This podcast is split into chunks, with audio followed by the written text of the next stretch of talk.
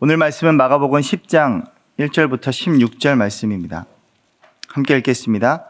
예수께서 거기서 떠나 유대 지경과 요단강 건너편으로 가시니 무리가 다시 모여들거늘 예수께서 다시 전례대로 가르치시더니 바리새인들이 예수께 나와 그를 시험하여 묻되 사람이 아내를 버리는 것이 옳으니까 대답하여 이르시되 모세가 어떻게 너희에게 명하였느냐 이르되 모세는 이혼 증서를 써주어 버리기를 허락하였나이다 예수께서 그들에게 이르시되 너희 마음이 완악함으로 말미암아 이 명령을 기록하였거니와 창조 때로부터 사람을 남자와 여자로 지으셨으니 이러므로 사람이 그 부모를 떠나서 그 둘이 한 몸이 될지니라.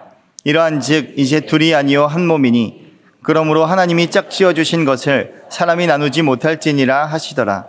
집에서 제자들이 다시 이 일을 물으니 이르시되 누구든지 그 아내를 버리고 다른 데에 장가드는 자는 본처에게 간음을 행함이요. 또 아내가 남편을 버리고 다른 데로 시집 가면 간음을 행함이니라. 사람들이 예수께서 만져 주심을 바라고 어린 아이들을 데리고 오매 제자들이 꾸짖건을 예수께서 보시고 노하시어 이르시되 어린 아이들이 내게 오는 것을 용납하고 금하지 말라. 하나님의 나라가 이런 자의 것이니라. 내가 진실로 너희에게 이르노니 누구든지 하나님의 나라를 어린 아이와 같이 받들지 않는 자는 결단코 그곳에 들어가지 못하리라 하시고 그 어린 아이들을 안고 그들 위에 안수하시고 축복하시니라. 아멘. 예수님의 주변에는 크게 세 가지의 부류의 사람들이 있었습니다. 어, 팬과 제자와 안티팬입니다. 첫 번째로 제자는 예수님이 직접 찾아가신 사람들이었습니다. 예수님이 직접 찾아오신 사람들이죠. 총 12명의 사람들을 예수님께서 직접 찾아가셔서 그들을 부르셨습니다.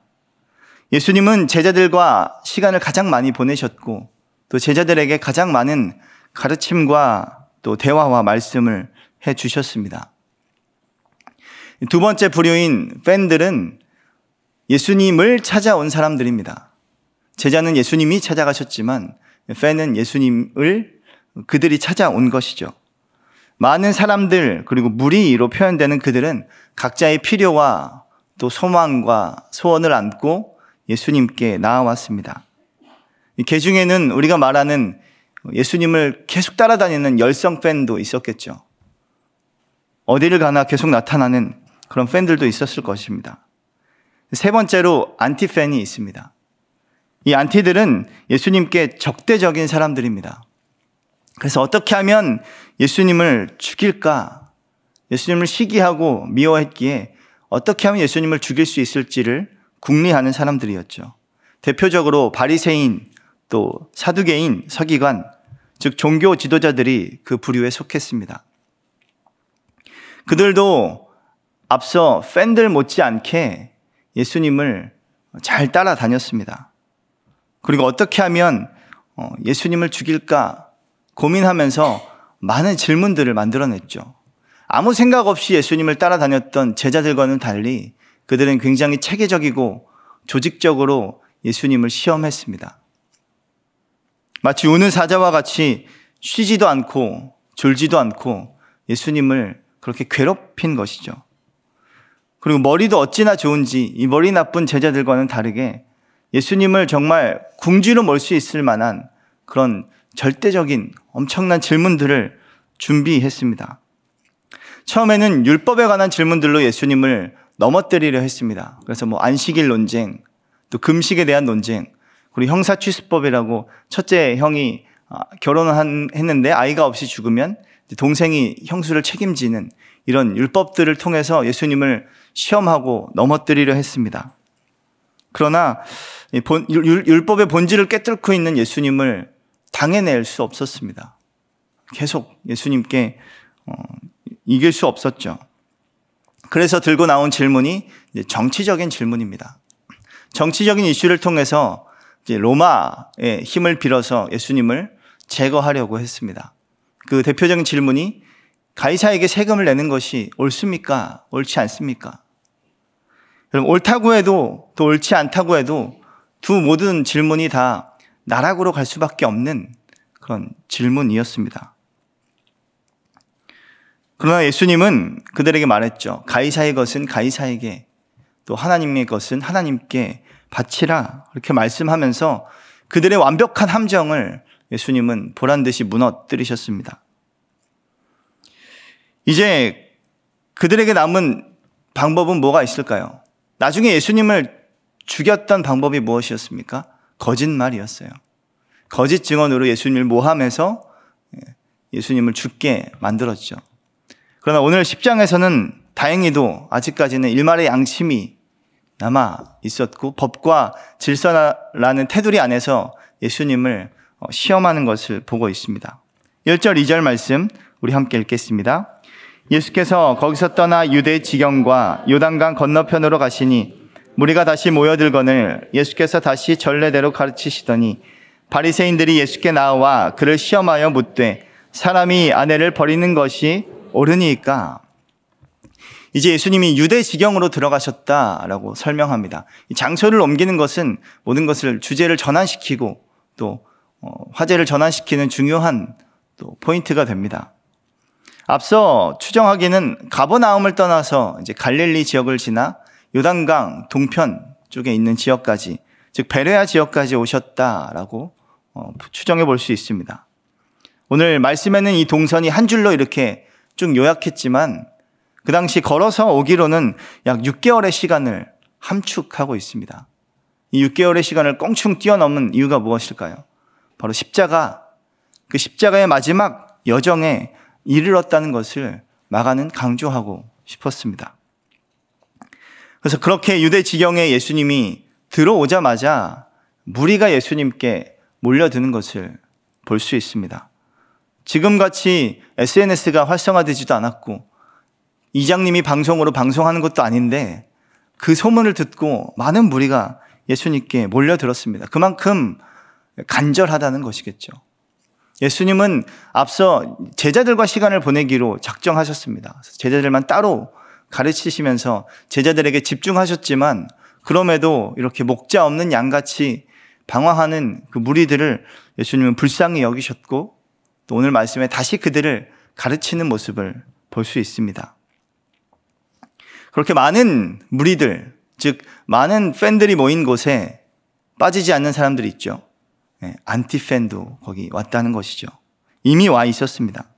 이번에는 정치적인 이슈와 율법적인 이슈를 잘 결합해서 예수님을 넘어뜨리려고 질문을 준비해 왔습니다.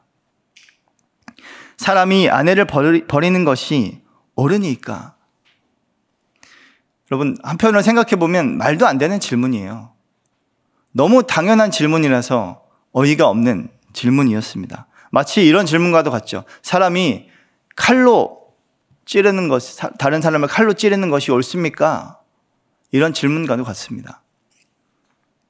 물론 칼로 찔러야 할 때가 있어요. 수술이 필요한 경우, 내 몸에 칼을 대야 할 경우가 있습니다. 그럴 경우에는 칼로 찔러야죠.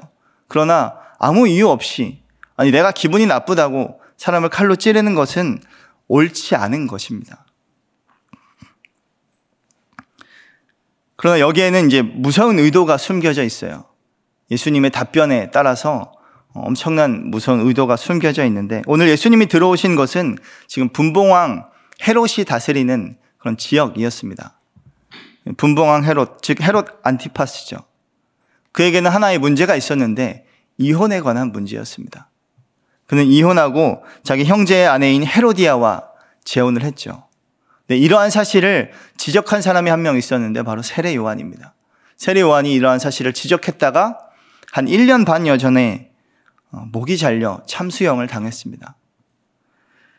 예수님이 그 분봉왕의 땅에 들어오자마자 이 바리새인들은 그 세례 요한의 이슈를 기억하고 그 동일한 이슈로 예수님을 제거하려고 했습니다.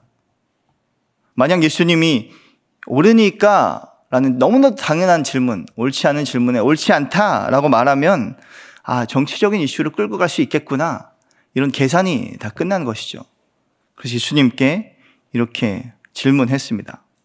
또한 당시 유대 사회는 이혼이 대체적으로 허용하는 분위기였습니다. 허용되는 분위기였어요. 이혼에 대한 뭐 여러 가지 입장이 있는데 예수님 당신은 어떤 입장입니까? 마치 좌파입니까 우파입니까 어느 진영을 선택해도 욕을 먹을 수밖에 없는 거죠. 이혼에 대한 보수적인 입장과 진보적인 입장이 있습니다. 보수적인 입장으로는 샴마이 학파라는 곳에서는 남편이 아내와 이혼할 수 있는 사유를 음행으로 단정 지었습니다. 즉, 음행한 이유, 율법을 위반한 경우가 아니고서는 이혼을 할 수 없게 되어 있었어요. 그러나 힐렐 학파라는 곳에서는 이 이혼의 허용 범위를 좀 더 넓혔습니다. 그래서 뭐 오늘 아침에 빵을 태웠다거나 국이 좀 짜다거나 남편의 심기를 건드리는 경우는 이혼 사유가 됐습니다. 실제로 그, 다, 그 당시에 사회에 그랬던, 그랬다는 것이죠. 오늘 아내가 마음에 들지 않은, 물론 뭐 국이 짜서 이혼을 하는 건 아니겠죠. 그의 이혼을 할 여러 가지 사유를 그 어떤 이유에도 섞어도 이혼할 수 있는 그런 사회였다는 것입니다. 유대인들 중 다수가 이 힐렐 학파의 의견을 따랐습니다. 그래서 옳지 않다라고 말하면 올감할 수 있는 이슈가 너무나도 많았던 것이죠. 황금 질문이었습니다.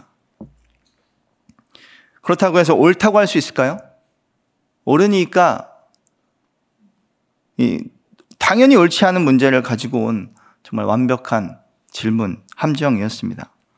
그런데 예수님께서 그들의 질문에 대해서 다시 한번 질문하는 모습을 봅니다. 3절, 4절 함께 읽겠습니다. 대답하여 이르시되 모세가 어떻게 너희에게 명하였느냐 이르되 모세는 이혼 증서를 써주어 버리기를 허락하였나이다. 너희가 그렇게 믿고 따르는 모세는 어떻게 명령했느냐? 예수님은 자신을 시험하려는 이 질문에 대하여 반대 질문, 오히려 다른 질문을 던지시면서 이혼이라는 제도가 생겨나게 된 원인, 그리고 본래의 의도로 그들을 인도하고 있습니다. 그들이 대답하죠. 모세가 이혼 증서를 써주어 버리기를 허락했습니다. 질문이 뭐였죠? 이혼, 즉 아내를 버리는 것이 옳습니까? 라는 질문에 그들은 모세가 옳다고 했습니다. 라고 답변할 수 없었어요. 왜냐하면 모세가 옳다고 하지 않았기 때문에 그렇죠. 그래서 모세가 그냥 허락했습니다. 그들은 모세의 권위를 빌어서 예수님을 책잡으려고 했는데 도리어 모세의 권위 때문에 그들의 입지가 약해지는 것을 보게 됩니다. 예수님의 질문이 그거였죠. 바리새인들은 그렇게 결혼이 즉 이혼이 아내가 죄송합니다. 결론은 아내를 버리는 것이 옳지 않다라는 사실을 스스로가 인정하게 된 것이죠. 옳으니까 라는 사실에 옳다고 대답하지 못함을 통해서 그랬습니다. 신명기 24장 말씀에 그 율법이 기록되어 있는데요. 신명기 24장 1절부터 4절까지 함께 읽겠습니다. 사람이 아내를 맞이하여 데려온 후에 그에게 수치되는 일이 있음을 발견하고 그를 기뻐하지 아니하면 이혼 증서를 써서 그의 손에 주고 그를 자기 집에서 내보낼 것이요.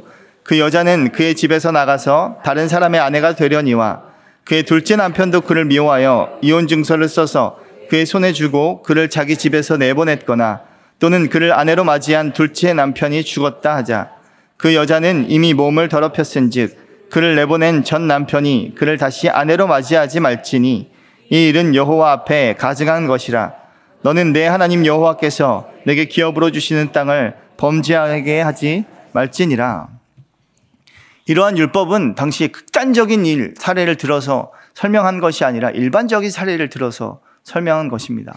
그러니까 첫째 남편도 둘째 남편도 뭐 그렇게 이혼하는 것이 되게 어, 간단했던 별로 어, 꺼리끼지 않았던 문제였다는 것을 알 수 있죠.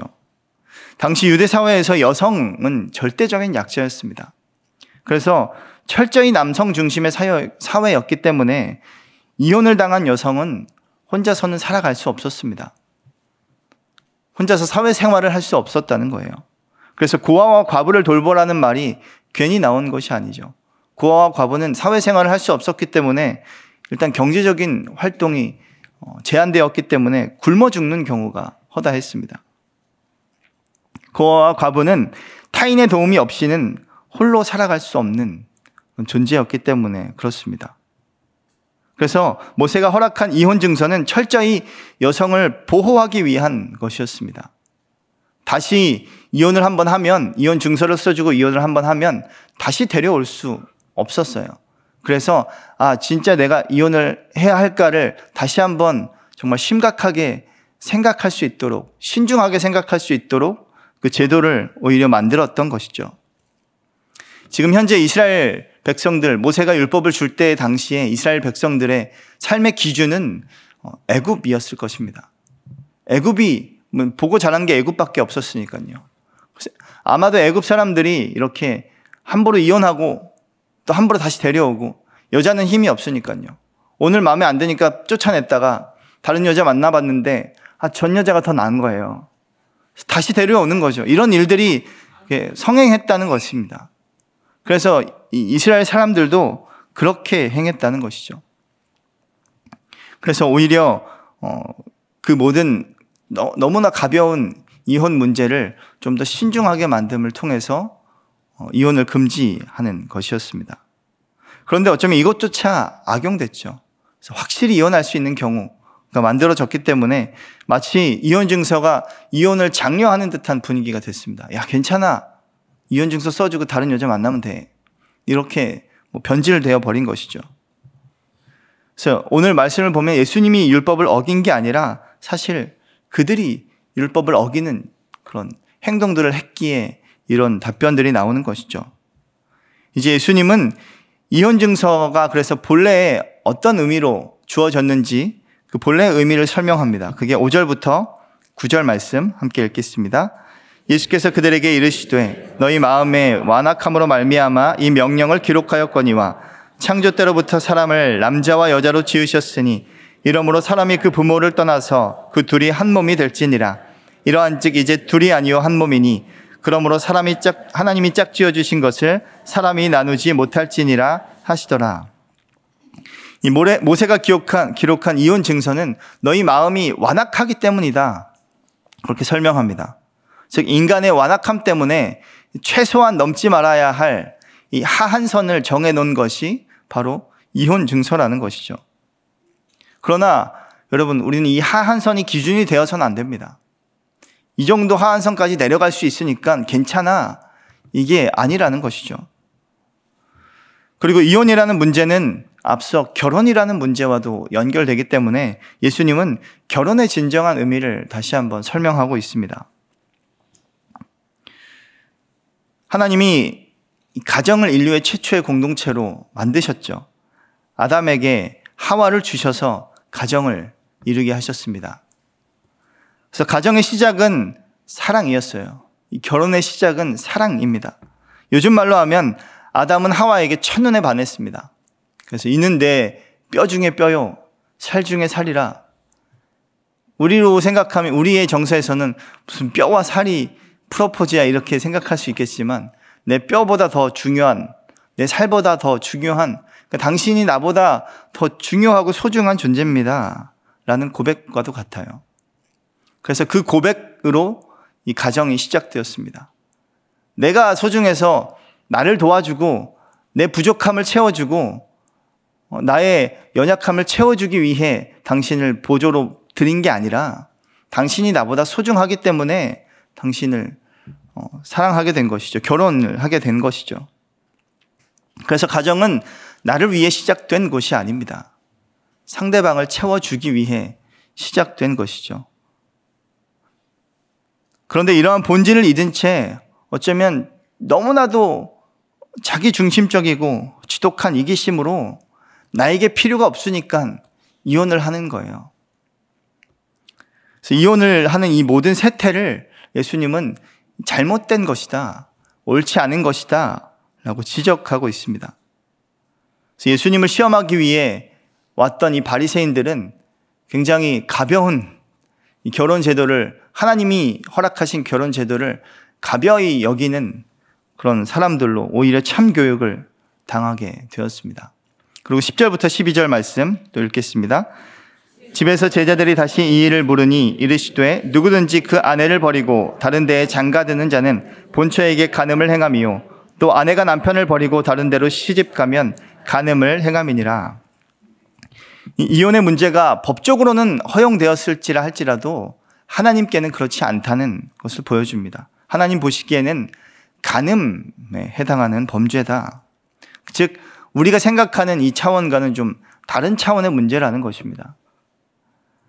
예수님은 이혼의 문제를 원론적으로 어떻게 보면 금하시면서 부당하게 이혼당하는 이 사회적인 약자, 이 여성을 보호하고자 한 것입니다. 오늘날 우리는 엄청난 이혼율 속에서 살고 있습니다.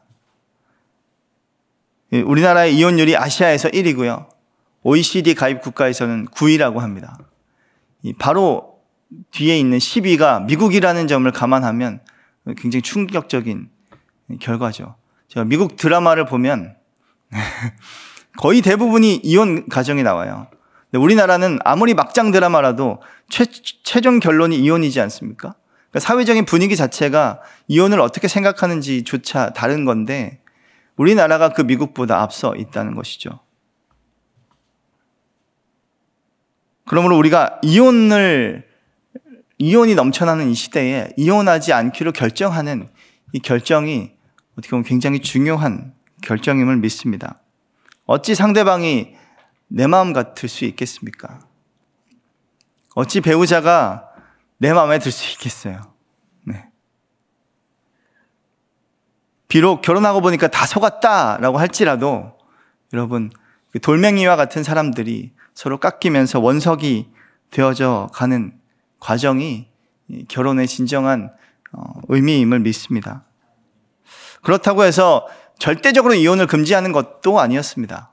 이혼을 수술을 하기 위해 칼을 대야 할 필요가 있, 듯이 이혼을 해야 할 경우도 있었어요. 어, 오늘 말씀처럼 음행을 했, 을 경우, 또 뭐 폭력을 행사하는 경우, 또 하나님이 가정을 허락하신 이 생명의 가치, 생육하고 번성하라 라고 명령하신 이 생명의 가치를 오히려 해치는 경우에는 어, 이혼을 해야겠죠. 그러나 어, 서로가 서로를 지켜낼 수 있는 가정이 저와 여러분의 가정 되기를 바랍니다. 13절부터 16절 읽고 마치겠습니다. 사람들이 예수께서 만져주심을 바라고 어린 아이들을 데리고 오매 제자들이 꾸짖건을 예수께서 보시고 노하시어 이르시되 어린 아이들이 내게 오는 것을 용납하고 금하지 말라. 하나님의 나라가 이런 자의 것이니라. 내가 진실로 너희에게 이르노니 누구든지 하나님의 나라를 어린 아이와 같이 받들지 않는 자는 결단코 그곳에 들어가지 못하리라 하시고 그 어린 아이들을 안고 그들 위에 안수하시고 축복하시니라. 바로 어제 본문에서 예수님은 어린 아이를 한 명 데려다가 품에 안으시고 이런 아이를 영접하는 것이 곧 나를 영접합니다. 이렇게 말씀하셨습니다.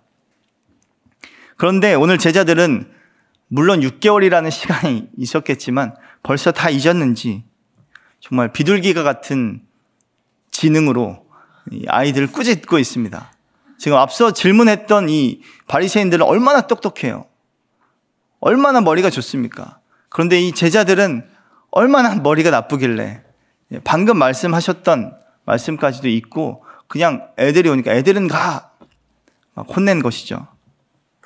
한편으로 이 당시에 어린 아이에 대한 사회적인 인식이 어떠했는지를 우리는 알 수 있습니다. 당시 사람들은 속죄일이 되면 랍비에게 어린 아이를 데려가서 축복을 받는 그런 일들이 있었어요.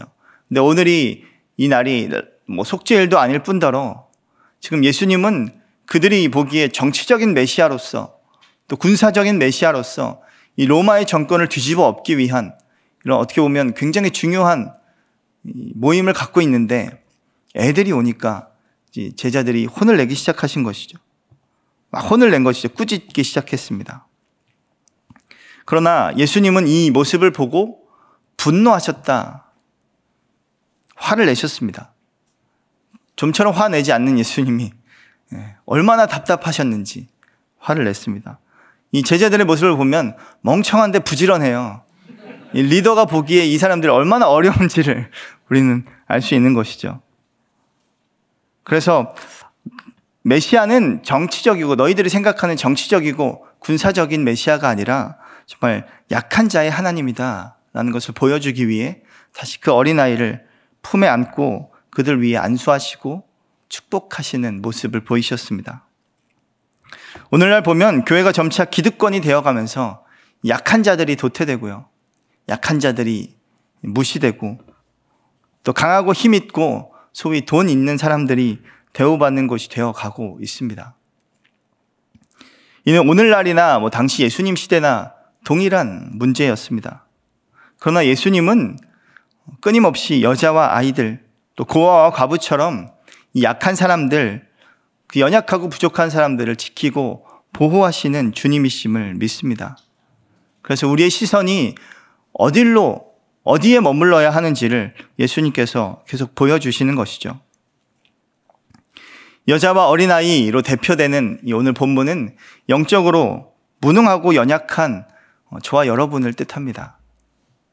부모의 도움 없이는 생존할 수 없는 아이처럼 또 당시 남편의 도움이 없이는 살아갈 수 없는 여성처럼 모든 인간은 하나님의 도움이 없이는 살아갈 수 없는 존재입니다. 모든 인간은 하나님이 없으면 생명을 잃어버리는 존재입니다. 그러므로 우리의 시선이 어찌 보면 예수님 없이 살아가는 사람들, 아직도 예수님께 등 돌리는 사람을 쳐서 불러서 돌아서게 만드는 것, 그것이 어, 우리의 할 일, 우리의 시선이 되어야 함을 믿습니다.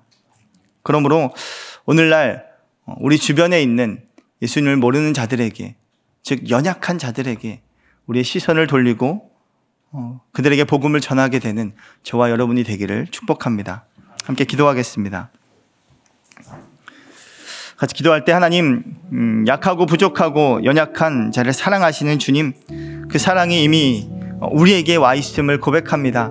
우리조차 약하고 부족하여 주님이 없이는 살아갈 수 없는 존재인데 주님께서 우리를 사랑하시고 구원하시는 은혜를 베풀어 주셨사오니 이 사랑과 은혜가 우리뿐만 아니라 우리 주변에 주님을 모르는 자들에게 흘러갈 수 있도록 주님 저희를 사용하여 주시고 저희 시선을 사용하여 주옵소서. 주님 우리의 삶과 우리의 가정과 우리 자녀들에게 이 사랑이 흘러가게 하여 주시고 하나님 없이 살아가는 이 완악한 심령들이 주의 사랑으로 녹아지고 구원의 은혜를 경험하는 하나님의 사람들 심령들이 되게 하여 주옵소서 함께 기도하겠습니다. 하나님 아버지 기도합니다. 주님 연약한 자를 멸시하지 않으시고 꺼져가는 등불을 끄지 않으시고 주님 상한 갈대를 꺾지 않으시는 주님께서 주님 우리를 사랑하여 주셨음에 감사를 드리고 그 사랑의 손길 그 사랑의 눈길을 우리가 받았사오니 우리 또한 그 사랑으로 연약한 자를 바라볼 수 있는 믿음을 허락하여 주옵소서 소위 힘 있고 돈 있고 능력 있는 사람들을 세상은 주목하지만 주님 주님은 그렇지 않습니다. 연약하고 부족하고 의인에게 의인을 부르러 온 것이 아니라 죄인을 부르러 오신 예수님을 믿사오니 오늘도 그 죄인들을 향하여 우리의 시선이 우리의 발길이 우리의 입술이 향할 수 있도록 저희를 도와주시고 주님 저희를 사용하여 주셔서 하나님의 사랑이 저 음지에 저 어둠의 권세에 주님 흘러갈 수 있도록 저에게 은혜를 더하여 주시고 그 사랑이 우리 가운데 충만케 하여 주셔서 우리 주변에 있는 또 우리 가족들과 가정과 친구와 우리 주변 사람들에게 주님의 사랑을 흘러 보낼 수 있는 그리스도의 편지요. 그리스도의 향기가 될 수 있도록 주님 저희를 인도하여 주시고 저희를 사용하여 주옵소서. 그렇게 우리를 붙들어 주실 주님께 우리의 인생을 맡겨드리는 고백과 결단이 있게 하시고 주님께 엎드리는 주님 저희 모두가 되게 하여 주옵소서. 제가 다시 한번 기도할 때 가정을 위해서 기도합니다. 주님 이 시대 모든 가정들이 어, 위기에 있는 모든 가정들이 주의 말씀으로 굳건히 세워질 수 있도록 주님 도와주옵소서. 말씀으로 가정이 세워지게 하여 주시고 기도로 세워지게 하여 주셔서 우리가 말씀과 기도를 어, 그 기 도의 끈을 놓지 않고 기도할 때 그 말씀과 기도가 오히려 우리의 가정을 세워주고 우리를 지켜주는 것을 경험할 수 있도록 주님 인도하여 주옵소서. 내일 무별 예배를 드리는데 무별 예배의 가장 기본적인 단위는 가정 예배입니다. 주님 가정 예배가 회복되게 하여 주시고 가정의 말씀과 하나님의 은혜가 주님 흘러 넘치게 하여 주옵소서. 그를 위해 함께 기도하겠습니다.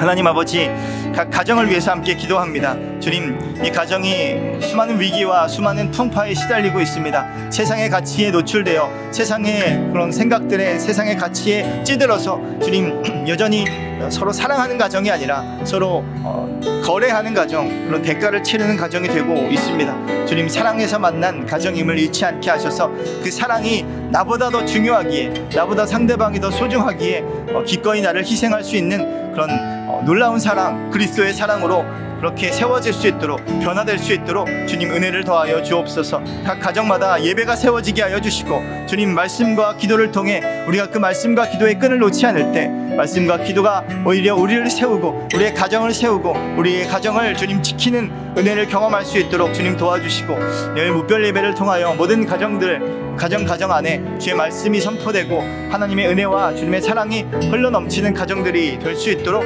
모든 가정 위에 하나님의 은혜를 더하여 주시고 모든 가정들이 하나님의 가정 되게 하여 주옵소서. 그렇게 가정들을 붙드시고 세우실 주님께 우리의 가정을 내어드리게 하시고 또 다른 가정들을 위해서 주님의 손을 붙들고 주님께 어, 의탁하며 중보하는 저희가 되게 하셔서 주님 가정의 주인 되신 어, 가정을 어, 최초의 공동체로 세우신 하나님의 뜻과 주님의 그 마음을 잃지 않는 저희가 되게 하여 주옵소서.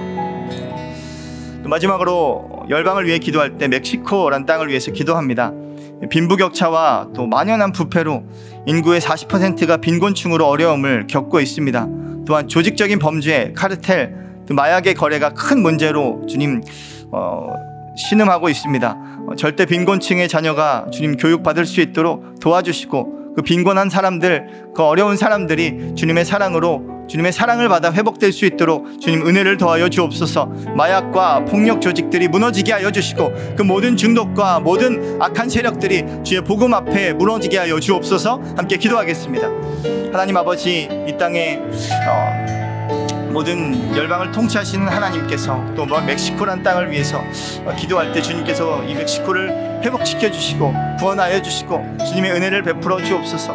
많은 카톨릭 신자들이 있지만 어, 대부분이 미사를 드리지도 않고 주님 정말 형식과 겉모양만 남아있는 교회의 모습들을 보게 됩니다. 또한 빈부격차가 너무나도 심하고 부패가 너무나도 심해서 어, 사회의 40% 이상이 빈곤층으로 신음하고 주님 그 어려움 가운데 어, 신음하고 있습니다. 고아와 과부를 돌보시는 하나님께서 이 멕시코 땅의 어, 빈곤층과 어려운 사람들을 주님 기억하여 주시고 은혜를 베풀어 주셔서 저들이 주님의 은혜로 회복되게 하여 주시고 주님의 은혜로 주님 살아날 수 있도록 도와주옵소서. 주님 주변의 많은 기독교 국가들이 어, 함께 기도로서 또 물질적인 후원으로서 중보할 수 있도록 도와주셔서 しましょう。 무엇보다 이 사회의 만연한 부패의 문제가 척결되게 하여 주시고 정말 마약과 폭력과 주님 모든 중독과 악한 세력들이 무너지게 하여 주셔서 하나님의 정의와 공의가 흘러 넘치는 그 하수와 같이 흘러 넘치는 땅이 될 수 있도록 이 멕시코 땅을 불쌍히 여겨 주시고 이 멕시코가 하나님께 다시금 돌아와 주의 이름을 부르며 주의 이름을 외치며 주님께 기도하는 땅 되게 하여 주옵소서.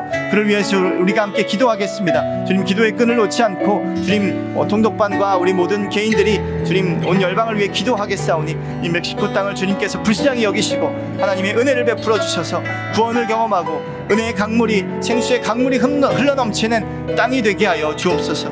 하나님의 은혜를 간구하오니 주님께서 붙드시고 함께하여 주시옵소서. 주님 은혜를 베풀어 주시옵소서. 주님 그렇습니다. 약하고 연약한 또 부족하고 한없이 부족한 자들을 사랑하시는 주님, 그 주님의 사랑을 우리가 받았사오니 그 사랑을 우리 또한 누군가에게 전하게 하여 주시고 또 어렵고 힘들고 고아와 과부처럼 그렇게 영적으로 무너져 있는 주님을 모른 채 방황하고 있는 사람들에게 주의 말씀과 복음을 전하는 사람 될 수 있도록 저희를 도와주시고 저희 가운데 함께하여 주옵소서. 이제는 우리 주 예수 그리스도의 은혜와 하나님 아버지의 사랑과 성령님의 힘 주시고 함께 하심이 오늘 연약한 자를 사랑하시는 주님의 사랑을 우리 또한 본받아 우리 또한 누군가에게 사랑을 베풀기로 결단하는 하나님의 백성들 머리 위에 이제로부터 영원까지 함께 하시기를 간절히 축원하옵나이다. 아멘.